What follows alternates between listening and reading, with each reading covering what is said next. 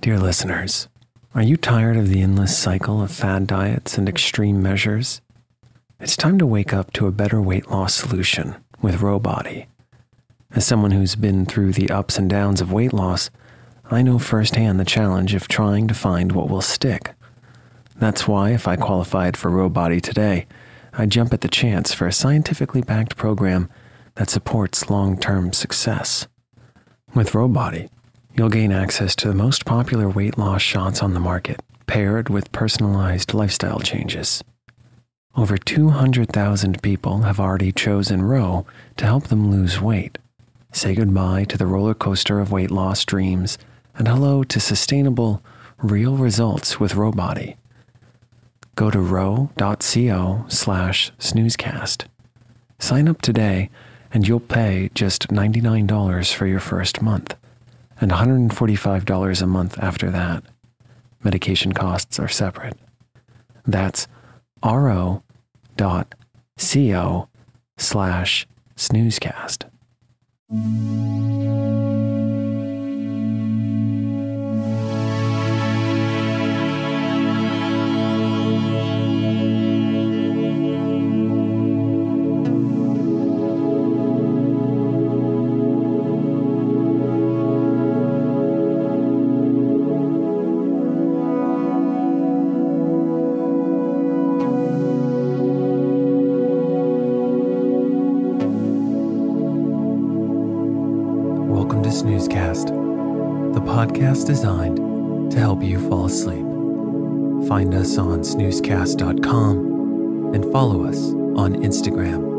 At snoozecast to find behind the scenes content. If you enjoy our show, please write a review on the Apple Podcasts app. Here's a recent review we loved. The subject line is Can't snooze without them. It goes I discovered Snoozecast a while ago and have been hooked ever since. I can't get to sleep without them, and the music is my cat's cue that it's time for bed. The stories are read in such a soothing tone. Focusing on them helps me wind down and head to Snoozeville. Thanks for helping me get a good night's sleep. And thank you to our dear listener, Catherine, for writing this review. We are so happy to help you fall asleep. This episode is supported by typewriting.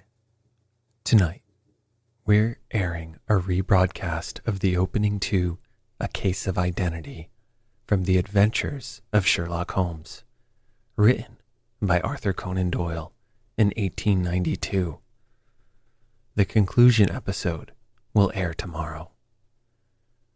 The story revolves around the case of Miss Mary Sutherland, a woman with a substantial income from the interest on a fund set up for her. She is engaged to a quiet Londoner who has recently disappeared.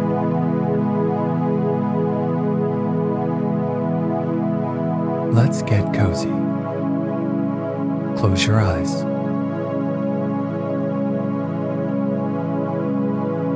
Relax your body into the softness of your bed.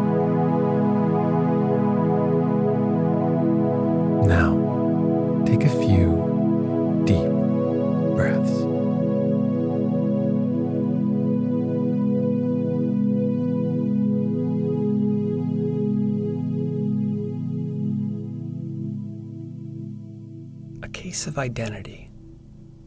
My dear fellow, said Sherlock Holmes, as we sat on either side of the fire in his lodgings at Baker Street. Life is infinitely stranger than anything which the mind of man could invent. We would not dare to conceive the things which are really mere commonplaces of existence. If we could fly out of that window, hand in hand, hover over this great city, gently remove the roofs, and peep in at the queer things which are going on, the strange coincidences, the plannings, the cross purposes, the wonderful chains of events working through generations and leading to the most startling results. it would make all fiction, with its conventionalities and foreseen conclusions, most stale and unprofitable. And yet, I am not convinced of it. I answered, The cases which come to light in the papers are, as a rule, bald enough and vulgar enough. We have in our police reports realism pushed to its extreme limits. And yet, the result is, it must be confessed, neither fascinating nor artistic. A certain selection and discretion must be used in producing a realistic effect, remarked Holmes. This is wanting in the police report, where more stress is laid, perhaps, upon the platitudes of the magistrate than upon the details, which to an observer contain the vital essence of the whole matter. Depend upon it, there is nothing so unnatural as the commonplace. I smiled and shook my head. I can quite understand your thinking so, I said. Of course, in your position of unofficial adviser and helper to everybody who is absolutely puzzled throughout these continents, you are brought in contact with all that is strange and bizarre. But here, I picked up the morning paper from the ground, let us put it to a practical test. Here is the first heading upon which I come a husband's cruelty to his wife. There is half a column of print, but I know without reading it that it is all perfectly familiar to me. There is, of course, the other woman, the drink, the push, the blow, the sympathetic sister or landlady, the crudest of writers could invent nothing more crude. Indeed, your example is an unfortunate one for your argument, said Holmes, taking the paper and glancing his eye down at it. This is the Dundas separation case, and, as it happens, I was engaged in clearing up some small points in connection with it. The husband was a teetotaler.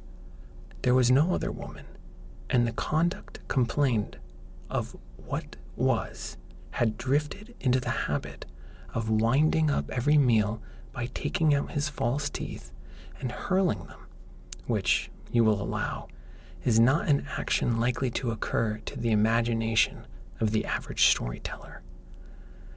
Take a pinch of snuff, doctor, and acknowledge that I have scored over you in your example. He held out his snuff box of old gold with a great amethyst in the center of the lid.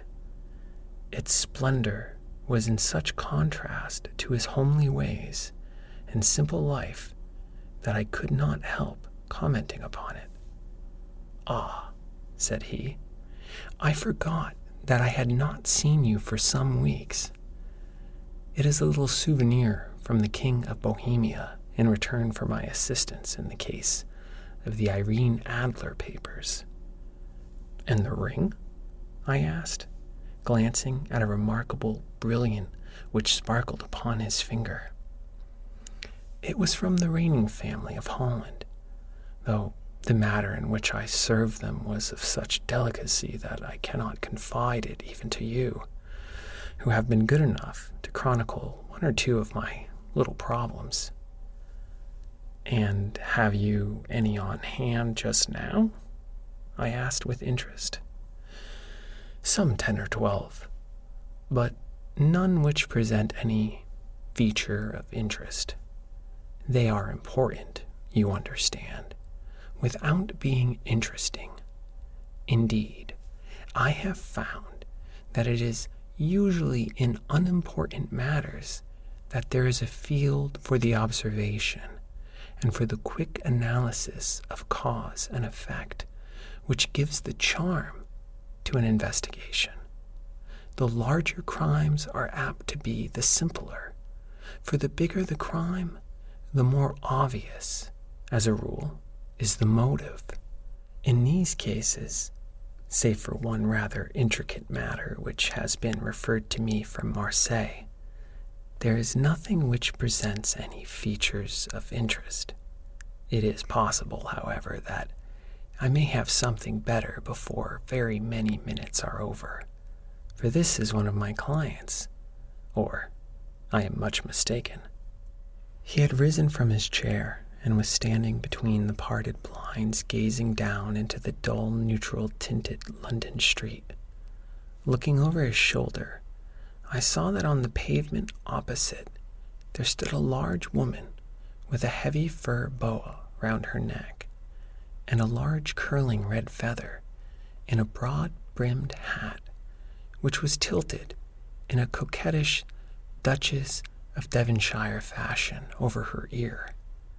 From under this great panoply, she peeped up in a nervous, hesitating fashion at our windows, while her body oscillated backward and forward, and her fingers fidgeted with her glove buttons. Suddenly, with a plunge, as of the swimmer who leaves the bank, she hurried across the road, and we heard the sharp clang of the bell. I have seen those symptoms before, said Holmes, throwing his cigarette into the fire. Oscillation upon the pavement always means an affair. She would like advice, but is not sure that the matter is not too delicate for communication. And yet, even here, we may discriminate.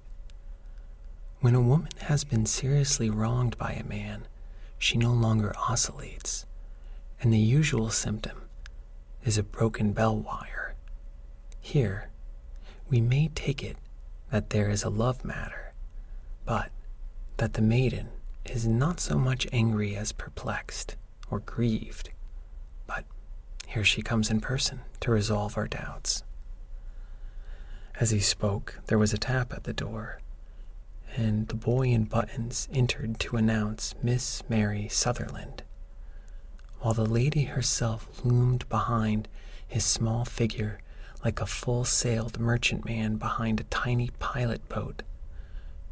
Sherlock Holmes welcomed her with the easy courtesy for which he was remarkable, and, having closed the door and bowed her into an armchair, he looked her over in the minute and yet abstracted fashion which was peculiar to him. Do you not find, he said, that with your short sight it is a little trying to do so much typewriting? I did at first, she answered, but now I know where the letters are without looking. Then, suddenly realizing the full purport of his words, she gave a violent start and looked up with fear and astonishment upon her broad, good humored face.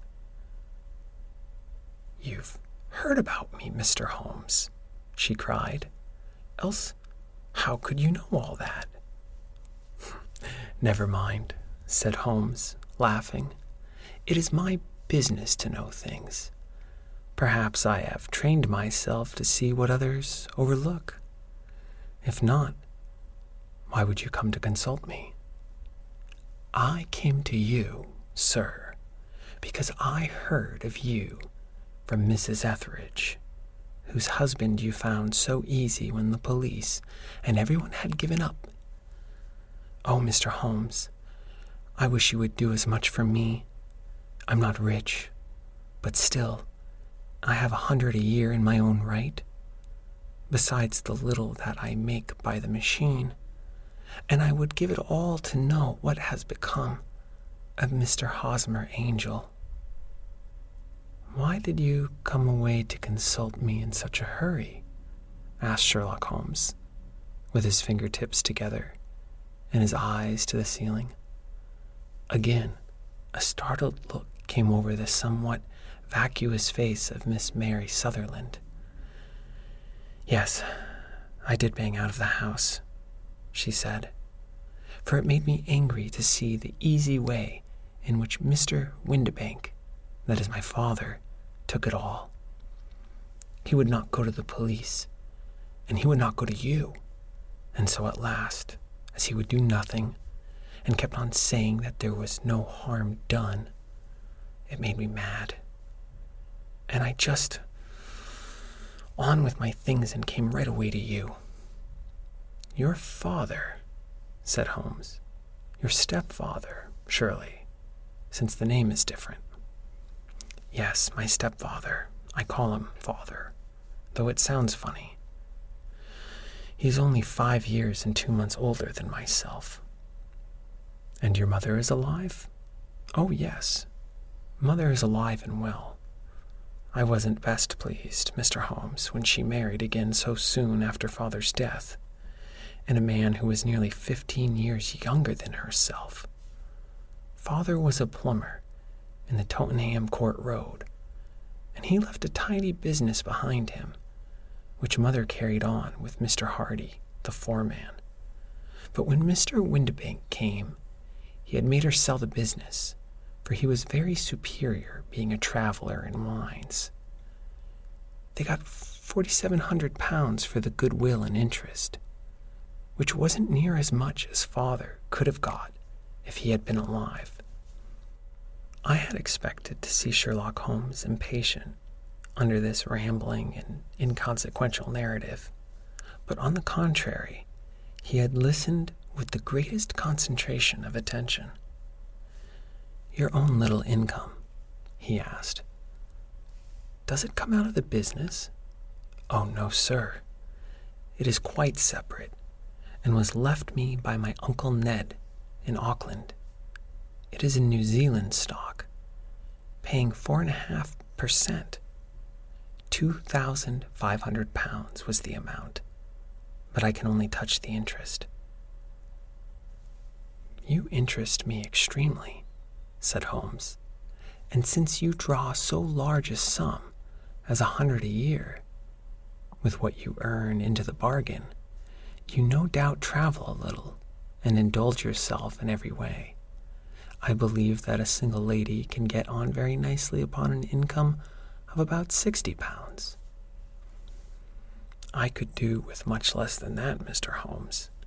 But you understand that as long as I live at home, I don't wish to be a burden to them, and so they have the use of the money just while I am staying with them.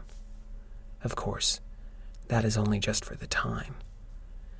Mr. Windibank draws my interest every quarter and pays it over to my mother, and I find that I can do pretty well with what I earn at typewriting. It brings me two pence a sheet, and I can often do from 15 to 20 sheets in a day. You have made your position very clear to me, said Holmes. This is my friend, Dr. Watson, before whom you can speak as freely as before myself. Kindly tell us all about your connection with Mr. Hosmer Angel. A flush stole over Miss Sutherland's face, and she picked nervously at the fringe of her jacket. I met him first at the gasfitter's ball she said. They used to send father's tickets when he was alive, and then afterwards they remembered us and sent them to mother. Mr. Windibank did not wish us to go. He never did wish us to go anywhere. He would get quite mad if I wanted so much as to join a Sunday school treat. But this time I was set on going, and I would go. For what right had he to prevent? He said the folk were not fit for us to know, when all father's friends were to be there. And he said that I had nothing fit to wear, when I had my purple plush that I never so much as taken out of the drawer. At last, when nothing else would do, he went off to France upon the business of the firm. But we went Mother and I, with Mr. Hardy, who used to be our foreman, and it was there I met Mr. Hosmer Angel. I suppose, said Holmes, that when Mr. Windibank came back from France, he was very annoyed at you having gone to the ball. Oh, well, he was very good about it. He laughed, I remember, and shrugged his shoulders, and said there was no use denying anything to a woman, for she would have her way. I see. Then at the gasfitter's ball, you met, as I understand, a gentleman called Mr. Angel. Yes, sir. I met him that night, and he called next day to ask if we had got home all safe. And after that, we met him. That is to say, Mr. Holmes, I met him twice for walks. But after that, father came back again, and Mr. Angel could not come to the house any more. No? Well, you know, father didn't like anything of the sort. He wouldn't have any visitors if he could help it, and he used to say that a woman should be happy in her own family circle but then, as I used to say to Mother, a woman wants her own circle to begin with. And I had not got mine yet. But how about Mr. Angel? Did he make no attempt to see you? Well, Father was going off to France again in a week. And he wrote and said that it would be safer and better not to see each other until he had gone. We could write in the meantime, and he used to write every day. I took the letters in the morning, so there was no need for father to know. Were you engaged to the gentleman at this time? Oh, yes, Mr. Holmes. We were engaged. After the first walk that we took, Mr. Angel was a cashier in an office in Leadenhall Street, and what office? That's the worst of it, Mr. Holmes. I don't know. Where did he live then? He slept on the premises. And you don't know his address? No, except that it was Leadenhall Street. Where did you address your letters then? To the Leadenhall Street post office to be left till called for. He said that if they were sent to the office, he would be chaffed by all the other clerks about having letters from a lady. So I offered to typewrite them, like he did his. But he wouldn't have that, for he said that when I wrote them, they seemed to come from me, but when they were typewritten, he always felt that the machine had come between us. That will just show you how fond he was of me, Mr. Holmes and the little things that he would think of. It was most suggestive, said Holmes. It has long been an axiom of mine that the little things are infinitely the most important. Can you remember any other little things about Mr. Angel? He was a very shy man, Mr. Holmes.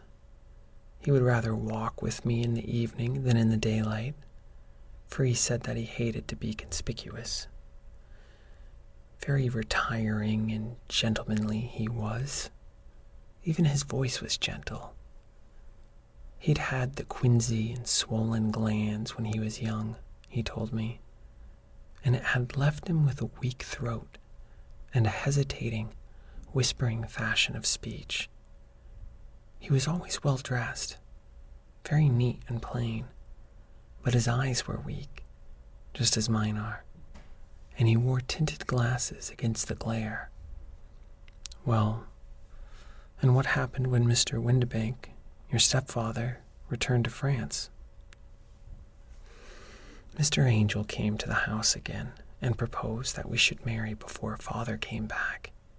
He was in dreadful earnest and made me swear with my hands to the testament that whatever happened, I would always be true to him. Mother said he was quite right to make me swear, and that it was a sign of his passion. Mother was all in his favor from the first, and was even fonder of him than I was. Then, when they talked of marrying within the week, I began to ask about father, but they both said never to mind about father, but just to tell him afterwards and Mother said she would make it all right with him. I didn't quite like that, Mr. Holmes. It seemed funny that I should ask his leave, as he was only a few years older than me. But I didn't. I didn't want to do anything on the sly. So I wrote to Father at Bordeaux, where the company has its French office. But the letter came back to me on the very morning of the wedding. It missed him then. Yes, sir, for he had started to England just before it arrived. Huh. That was unfortunate. Your wedding was arranged, then, for the Friday. Was it to be in church? Yes, sir, but very quietly. It was to be at St. Saviour's, near King's Cross, and we were to have breakfast afterwards. Mr. Angel came for us in a hansom, but as there were two of us, he put us both into it and stepped himself into a four wheeler which happened to be the only other cab in the street. We got to the church first, and when the four wheeler drove up, we waited for him to step out, but he never did. And when the cabman got down from the box and looked, there was no one there. The cabman said that he could not imagine what had become of him, for he had seen him get in with his own eyes. That was last Friday, Mr. Holmes. And I have never seen or heard anything since then to throw any light upon what has become of him. It seems to me that you have been very shamefully treated, said Holmes. Oh, no, sir. He was too good and kind to leave me so. Why, all the morning he was saying to me that whatever happened, I was to be true, and that even if something quite unforeseen occurred to separate us, I was always to remember that I was pledged to him and that he would claim his pledge sooner or later. It seemed strange talk for a wedding morning, but what has happened since gives a meaning to it. Most certainly it does. Your own opinion is then that some unforeseen catastrophe has occurred to him. Yes, sir. I believe that he foresaw some danger, or else he would not have talked so. And then I think that what he foresaw happened. But have you no notion as to what it could have been? None. One more question. How did your mother take the matter? She was angry and said that I was never to speak of the matter again. And your father, did you tell him? Yes, and he seemed to think with me that something had happened and that I should hear of Mr. Angel again. As he said, what interest could anyone have in bringing me to the doors of the church and then leaving me? Now, if he had borrowed my money, or if he had married me and got my money settled on him, there might be some reason. But he was very independent about money and never would look at a shilling of mine. And yet,